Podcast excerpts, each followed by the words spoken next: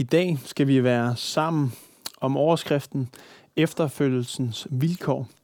Og det skal vi ud fra en tekst i Lukas evangeliet kapitel 9, vers 23-27. Og her taler Jesus om discipleskab, om efterfølgelse, om at følge ham. For sandheden er, at hvis du stoler og tror på Jesus, så følger du ham. Det er ikke et tilvalg, men det er faktisk et livsvilkår og en del af ens identitet. Men inden vi skal læse teksten, vil jeg gerne lige sige lidt mere. For jeg tror, at vi hver især er vant til at følge forskellige ting, blandt andet på de sociale medier.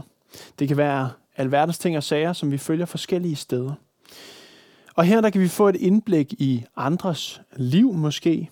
Vi kan inspireres til en bedre livsstil. Vi kan få idéer til mode eller byggeprojekter. Måske nye vaner. Det kan være en ny slankekur, eller hvad det kunne være. Og det fede ved det, det er, at øh, hvis det så ikke lige holder, så er vi sådan, har vi det på en berøring, eller sådan en god afstand, så vi ikke behøver at, at føre det til måls. Det er altså noget, som er både behageligt og kontrollerbart. Det er noget, vi kan gøre for sofaen. Og her kan vi altså frit vælge at vrage mellem mulighederne. Sådan kan det være, at du tænker om at følge noget. Men når Jesus og Bibelen taler om efterfølgelse eller om at følge, så handler det om mere end efterfølgelse fra sofaen. Men det handler om at følge en person. Og måske tænker du, at efterfølgelse, det kan handle om noget, du skal gøre. Men efterfølgelse, det handler faktisk først og fremmest om at have et tillidsforhold til Jesus. At stole på ham i alt i vores liv. Ikke et gerningsforhold, men en relation, hvor jeg er villig til at lægge mit liv i hans hænder og gå i hans fodspor i tillid til, at der, hvor han går, der er godt at være. At stole på Jesus, det er det afgørende allermest centrale, når vi taler om efterfølgelse. Og det skal vi være bevidste om. Men det kan være udfordrende at følge Jesus. Der kan være ting, som bremser en. Der kan være ting, som bremser dig. Det kan være frygten for, hvad tænker andre, eller spørgsmål, som kan blive stillet. Det kan være udfordringen ved, at Guds veje ofte er anderledes eller andre end mine. Det kan være frygten måske for forfølgelse, for lidelse, for ubehag. Det her det er i hvert fald nogle af de frygtstegn, som kan bremse mig. Og til det har jeg lige lyst til at skyde en historie ind fra Indien.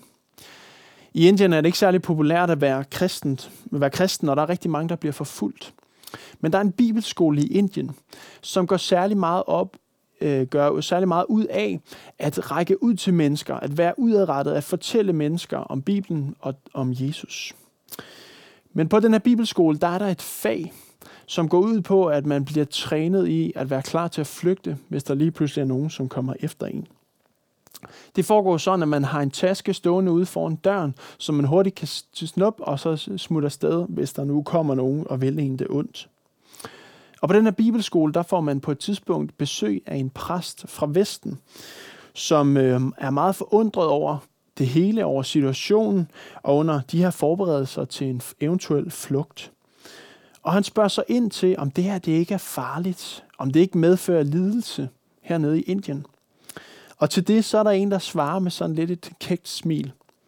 Selvfølgelig vil der komme lidelse, komme udfordringer. Hvad havde du forventet? For dem var det en selvfølgelighed, at der også var fundet, forbundet lidelse, udfordringer øh, på forskellige måder, som medførte omkostninger i den her efterfølgelse af Jesus.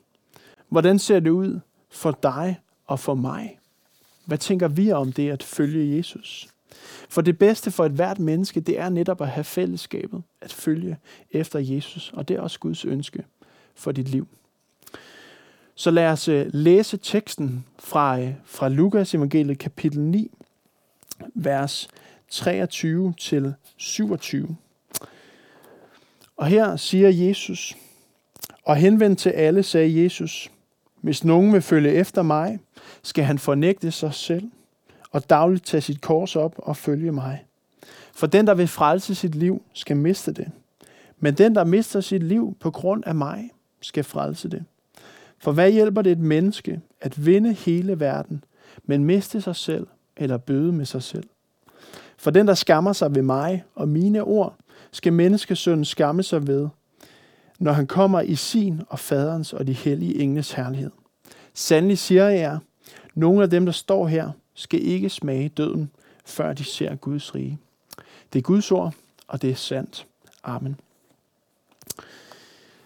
Se, i det første vers, som jeg læste, hvor Jesus siger noget, der siger han, hvis nogen vil følge efter mig, skal han fornægte sig selv, dagligt tage sit kors op og følge mig. Og de her tre punkter, fornægte sig selv, dagligt tage sit kors op og følge mig, det er egentlig det, som vil være øh, dispositionen eller fremgangsmåden for resten af det, jeg vil sige nu. Og hovedvægten vil være på det første med at fornægte sig selv. Og jeg ved ikke, hvad du tænker, når du hører at fornægte sig selv. Men det lyder ikke umiddelbart som en super god salgstale, synes jeg. Faktisk kan jeg godt lidt blive ramt af modløshed, når jeg hører sådan nogle her ord. Og her tror jeg, det er vigtigt at huske på, hvad der er i sammenhængen lige omkring vores tekst. Nemlig hvad Jesus siger lige inden. Og i, lige, i teksten lige inden, der understreger han, at han selv skal gå til Jerusalem for at lide, for at dø og for at opstå. Og hvad ligger der i det? Jo, i det der ligger der, at Jesus han vil overvinde døden. Han vil betale og afskaffe syndens fjendskab øh, mod Gud, og han også vil genoprette paradis. Og det ønsker han, at du og jeg skal have del i.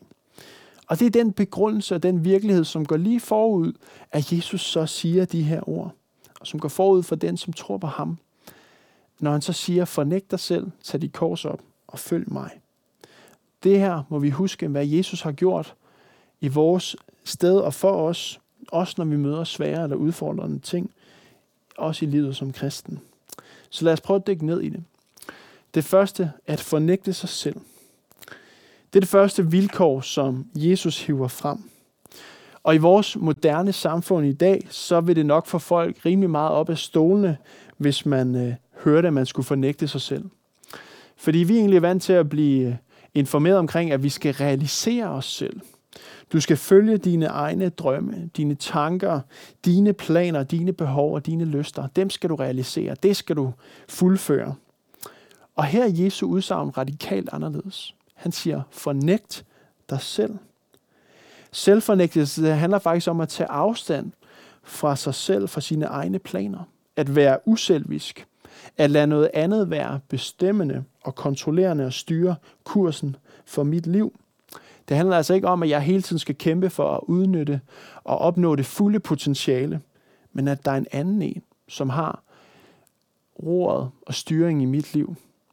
Jesus taler her om betingelsesløs efterfølgelse, hvor der ikke er noget, der står i vejen, men hvor jeg er villig til at slippe alt for at følge ham. Er du klar til det? Er jeg klar til det? Måske så skærer det lidt i dig, eller udfordrer dig, når du hører det. Og til det vil jeg gerne sige velkommen i klubben. Fordi sådan kan jeg også mærke, at der inde i mig er noget, der modarbejder det her. Mener Jesus det virkelig så radikalt, at jeg skal være villig til fuldstændig, ultimativt at tage afstand, at fornægte mig selv? Alle mulige undskyldninger begynder at poppe op i mine tanker. Hvor radikalt skal det her forstås? Jeg tror, at Jesus han mener det netop så radikalt, som han siger det. Fordi når vi giver afkald på vores eget, når vi opgiver vores eget, så giver vi også plads til, at Gud på en særlig måde kan komme ind i vores liv og skabe en forandring. Men med hvilken autoritet kan Jesus tillade sig at sige de her ord til os, også i dag?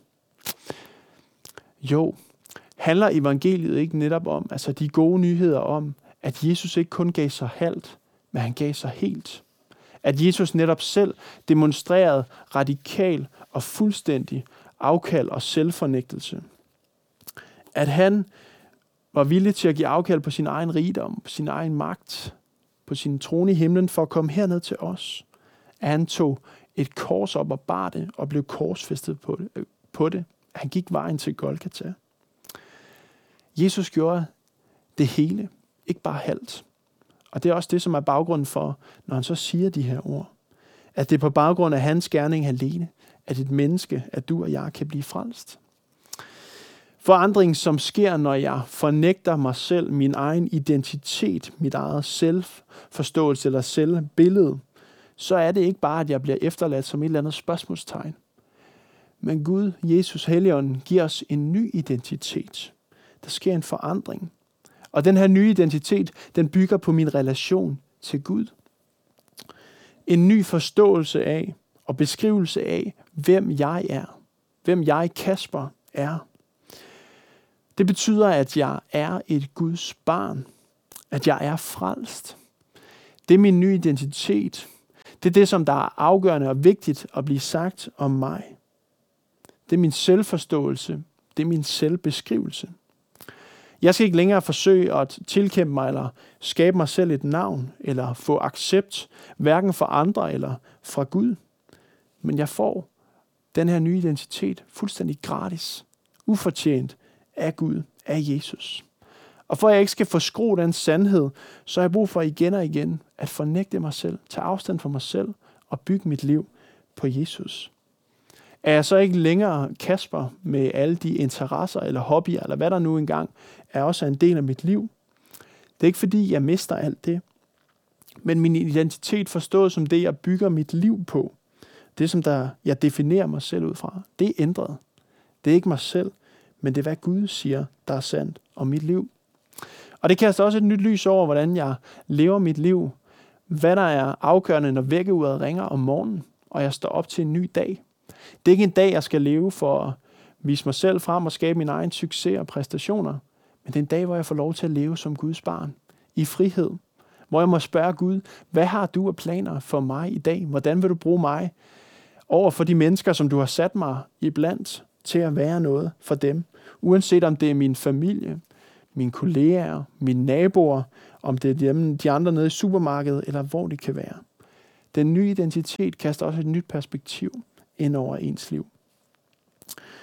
Og Jesus uddyber det her med, omkring, hvorfor det er vigtigt med sådan en lidt paradoxal vending. I teksten der stod der, at den, der vil frelse sit liv, vil miste det. Men den, der mister sit liv på grund af mig, skal frelse det.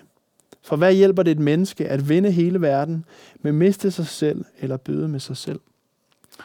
Det, som Jesus siger her, det er, at den, der er optaget og holder fast ved det jordiske liv og de goder, som der er her, som godt nok er tidsbegrænset og midlertidige, hvis det er der, mit fokus er, hvis det er det, jeg holder fast ved, så vil jeg faktisk miste det evige liv med Gud. Hvorimod den, der er villig til at give afkald på det, som der er her nu, og derimod bygge sin identitet på Jesus, så skal man fordele i det evige liv med Gud og alle det skoder. Så selvom det måske nogle gange kan opleves som om, at det koster at følge Jesus, så er det en investering i en langt større rigdom, nemlig fællesskabet med Gud. Den er der ikke nogen, der kan tage fra dig. Jesus er den bedste sikkerhed, og virkeligheden er, at der er intet på den her jord, som er værd at opgive det evige liv for. Så hvad er vigtigst for dig? Bare et, nogle kapitler tidligere i Lukas evangeliet kapitel 4, der bliver Jesus taget ud i ørkenen og fristet af djævlen, og han bliver fristet med at kunne få al verdens rigdom. Men han takkede nej, fordi han havde en plan om at skulle frelse og befri dig. Fordi han fornægtede sig selv. Og nu kalder han også os til at gøre det, fordi at det er det bedste for os. Og det leder os til det andet, nemlig at vi skal dagligt tage vores kors op, siger Jesus. Det er det andet vilkår og dimension for efterfølgelse. Og det her med at dagligt at tage sit kors op, det linker sig egentlig tilbage på en beskrivelse af det, som gik forud for en korsfæstelse på Jesu tid. Her var det sådan, at den dømte skulle bære sit kors fra det sted, hvor vedkommende var blevet domsdømt, til det sted, hvor vedkommende skulle henrettes. En vandring, som var under offentlig ydmygelse, hån og foragt. Og når Jesus så her siger, at det også er noget, som er med ind i et kristens liv, så er det for at understrege, at der vil være udfordringer, at der vil være modstand, når man følger Jesus. Det er ikke bare en tilfældighed, men det er faktisk en selvfølgelighed. Der vil være modstand, når man følger ham. Fordi der er det onde, som ikke vil Jesus og det gode. Vi kan ikke vælge hver især, hvilke kors eller hvilke former for modstand eller udfordringer, som skal være omkring vores liv. Men jeg tror, at vi øh, snyder og bedrager os selv, hvis vi tror, at det ikke gælder os. At vi ikke vil møde modstand, når vi følger Jesus. Det lyder ikke umiddelbart tillokkende, men jeg tror, vi snyder os selv, bedrager os selv, hvis vi siger, at det ikke er der.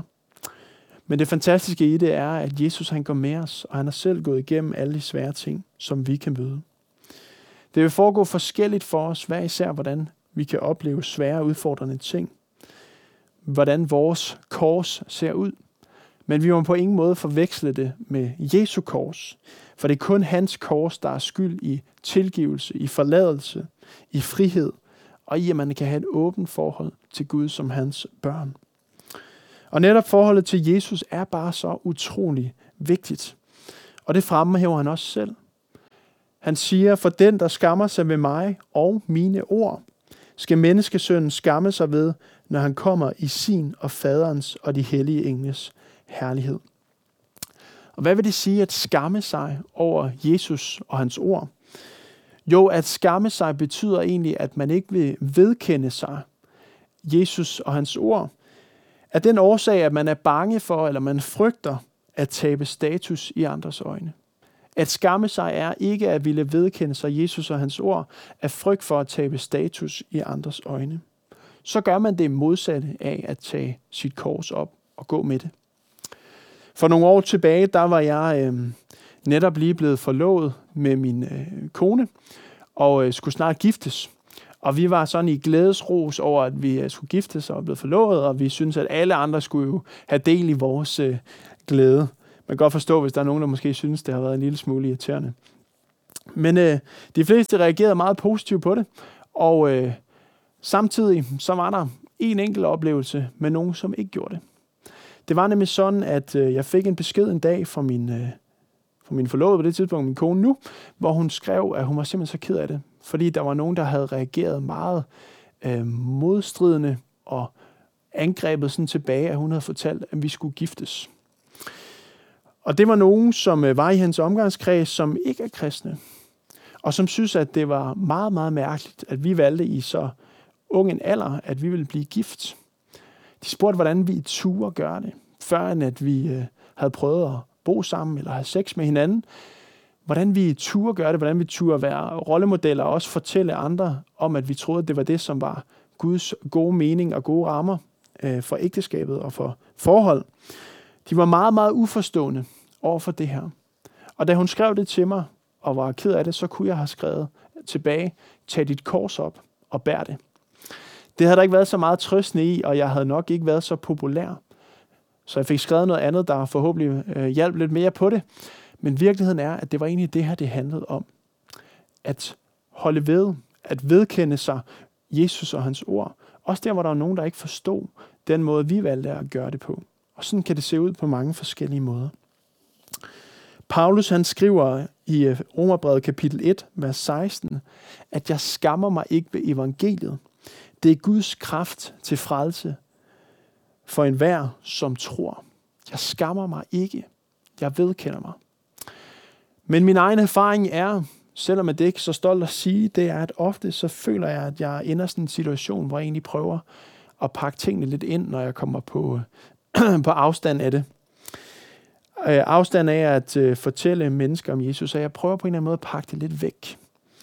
Og der havde vi også en oplevelse for øh, lidt kortere tid siden, hvor at øh, vi en aften skulle have nogle venner på besøg, nogle af vores gode venner, som ikke er kristne. Og øh, inden de kom, så havde vi spist aftensmad, og vi havde læst et andet stykke, og jeg skulle så til at bede en bøn. Og inden jeg bad, så tænkte jeg, det er måske meget nærliggende lige at bede for de her venner, som kommer senere. Bed om, at vi må få en anledning til at fortælle dem om vores tro, og hvad den betyder ind i vores liv. Så det bad jeg højt. Men det, som var sandheden i mine tanker, imens jeg bad det, det var, at jeg tænkte, ah Gud, bare ikke lige i aften. Fordi jeg ved ikke, hvad jeg skal sige, og hvis de begynder at stille kritiske spørgsmål, eller man skal til at forklare sig, det kan være så svært. Så måske skyde det en anden aften. Så på en måde så bad jeg både om, at vi må få en anledning til at fortælle om vores tro, og hvad det betyder for os, og samtidig tænkte jeg meget dobbeltmoralsk ind i mig selv, imens jeg bad det højt. Det behøver ikke lige være nu. Men der sker så det, at de kommer, og vi øh, spiller et spil, og vi skal til at spise pandekager, og den første pandekage bliver smidt på tallerkenen, og så spørger ham den ene, jeg har tænkt på noget. Har I ikke lyst til at fortælle noget om jeres tro, og hvad det betyder for jer og ind i jeres liv? Han brugte ordret de samme ord, som jeg havde bedt i min bøn, selvom jeg tænkte samtidig, men ikke lige i aften. Og mig og min kone, vi kiggede på hinanden og var sådan ved at tabe kæben, fordi vi tænkte, wow, det er ikke bare tilfældigt, det her. Og vi fik så en god snak. Det, som der kom ud af snakken, det var, at de fortalte os, at de oplevede, at vi godt kunne fortælle, at vi var kristne, at vi kom i en kirke, og sådan uh, lidt det her PFR, vi kunne godt lige røre lidt ved det, men vi, vi gik faktisk ikke i dybden med dem. Det var som om, der var noget, vi holdt på afstand for dem, og det var de egentlig ked af. Det var ikke, fordi de var enige med os i nogle af de ting, som var værdier for os, eller at de troede på Gud eller ønskede at gøre det. Men de følte alligevel, at vi holdt dem lidt på afstand. Og det var sådan en kold spand vand, vi, vi fik i hovedet der. Og det fik os til at stoppe lidt op os for hvordan vi vil være i den relation. For det viste sig egentlig, at de ville gerne vide mere om det, som der betød noget i vores liv, fordi de holdt af os. Ikke fordi de var enige med os, men fordi vi havde en vigtig rolle ind i deres liv, fordi vi var betydningsfulde for dem, så ville de også gerne vide noget om det, som der havde mening for os, ligesom vi var nysgerrige på nogle af de ting, som de gik rundt og lavede. Og det var egentlig meget slående, for jeg tror egentlig også, det er det, som gælder i mange andre situationer. Vi kan så nemt pakke det væk, på en eller anden måde ikke vil vedkende os det, eller tale sådan så meget offentligt om det. Men jeg tror egentlig, at hvis vi er i nogle relationer, så må vi også udnytte den. Vi skal selvfølgelig ikke presse noget ned i halsen på nogen, men vi må udnytte de her situationer, fortælle om, hvad der fylder i dit liv. Det tror jeg faktisk, mennesker gerne vil høre, uanset hvor enige eller uenige de er i det. Det var i hvert fald vores erfaring den her aften rundt om bordet. Og det tror jeg også, vi lærer, at Jesus han kalder os ikke til komfortable og, og helgarderede situationer altid. At vi altid skal have alle svarene. Men nogle gange så tror jeg, han kaster os derud på dybt vand, hvor vi er så afhængige af, at han griber os, at han hjælper os, at han holder sine løfter, for at vi netop ser, at det er ham, det bygger på, at det er ham, vi er afhængige af, og ikke hvad det er, jeg lige har gode svar eller gode løsninger i situationerne. Fordi at han netop holder sine løfter, og han netop hjælper os. Og så kan det godt være, at vi ikke synes, at vi altid får formuleret det rigtige. Men vi må stole på, at han nok skal hjælpe og bede ham om hjælp. Så ligesom jeg indledte med historien tidligere for Indien, selvfølgelig vil der komme lidelse, vil der komme udfordringer, vil der komme svære ting. Hvad havde du forventet? Er vi for forvente omkring, at det altid bare skal være nemt, og vi altid bare skal have løsningerne? For virkeligheden er, at når vi følger Jesus, så bliver vi udfordret på vores forståelse af os selv, men også på spørgsmål og så videre, men også på tanken om at gøre det, som jeg vil. Og hvorfor det er så det hele værd? Jo, her kommer vi til det tredje, som Jesus siger, hvor han siger, følg mig. Og her er det afgørende at forstå, at Jesus han taler om et livsperspektiv, som rækker længere end det, som du kender herfra. Det, som du lever i i dag. Efterfølgelsen den vil være afgørende, og den vil stå klar på dommens dag, når Jesus kommer igen. Efterfølgelse gælder både her og nu, men også resten af ens kristenliv. Og virkeligheden er, at hvis man følger noget andet end Jesus, så vil det ramme en med dom og fortabelse. Den virkelighed kan intet menneske sige sig fri fra. Vi ved ikke, hvornår vi skal herfra. Måske er du ung, og kan du synes, at døden den er svær forhold til. Måske er du ældre, og synes, at det kan være tæt på osv. Men virkeligheden er, at ingen af os ved, hvornår vi skal herfra. Og nogle gange kan det være, at det særligt er, at man lige stopper op, når der er nogen, der er tæt på en, eller nogen, der er jævnaldrende med en, som ikke er her længere. Og man lige på en eller anden måde får en, en, øh, en øjenåbner for, at vi ved ikke, hvornår vi skal herfra. Og derfor er Jesu kald til efterfølgelse et kald til redning. Til redning. Hvor i der ligger en forvandling og en forandring, som gør, at jeg tilsidesætter mit eget og stoler på Jesus. Og det har jeg brug for at blive mindet om hver dag så glemsomheden eller begæret efter at overtage og realisere mit eget liv ikke tager over, men at det bliver lagt til side, at det bliver fornægtet, og det er Jesus, jeg fokuserer på. Til slut i teksten siger Jesus, Sandelig siger jeg jer, nogle af dem, der står her, skal ikke smage døden, før de ser Guds rige. Og med det så linker han videre til den næste tekst, som vi ikke skal se på, men som hedder Forklarelsen på bjerget hvor Jesu disciple Peter, Johannes og Jakob, de får lov til at se Guds herlighed, inden de dør. Og lige så, så skal vi, hvis vi følger Jesus, få lov til at se Guds herlighed en dag. Og døden vil ikke have nogen betydning. Det vil ikke være en ende, men der er et liv bagefter. Og det, der betyder noget, det er Jesus alene. Så til sidst må vi spørge os selv, følger jeg Jesus? Er han min redning, og er han også min retning for mit liv? Og jeg håber, at du må tage med dig, at Jesus han har gjort alt for dig. At han ønsker at leve med dig. At han ønsker, at du skal give ham plads ved at træde til side. At han vil vise dig, at den største skat og den største glæde, det er at kende ham og være kendt af ham. Det er en garanti, som holder, og som ingen kan tage fra dig. Det er den dybeste skat. Og der kommer en dag, hvor vi skal glæde os sammen med ham. Vi skal se ham, være sammen med ham, mærke ham, tale med ham fysisk og nært. Og det bliver i himlen. Og der skal vi forstå rigdom fuldt ud, hvis han får lov til at være centrum i vores liv. Det er en skat, det er en virkelighed, som er værd at kæmpe for. Både når det gælder selvfornægtelse, og også når det gælder for udfordringer eller fristelser eller svære ting, som kan komme udefra. Det bedste, det er forud. Det må vi glæde os til at se frem imod. Vi vil slutte af med at, at bede.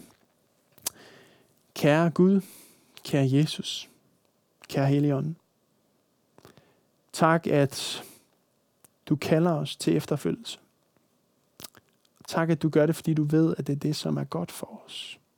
Fordi du har et mål om, at vi skal nå med i himlen. Have evigt fællesskab med dig. Jeg beder dig om, at du må hjælpe os hver især med de ting, som kan bremse os, eller som kan være udfordrende. Hjælp os til at se, at vi ikke er alene i det, og at du ikke øh, bare forlader os, men at du går med os. At du har gået der, hvor vi går. Må dine skridt, dine fodtrin være foran os hele tiden, og må vi følge i dem. Det beder vi dig om i dit eget navn. Amen. Og så vil jeg lyse velsignelsen, så modtag Herrens velsignelse. Herren velsigne dig og bevare dig. Herren lad sit ansigt lyse over dig og være dig nådig. Herren løfte sit åsyn mod dig og give dig fred. I Jesu navn. Amen.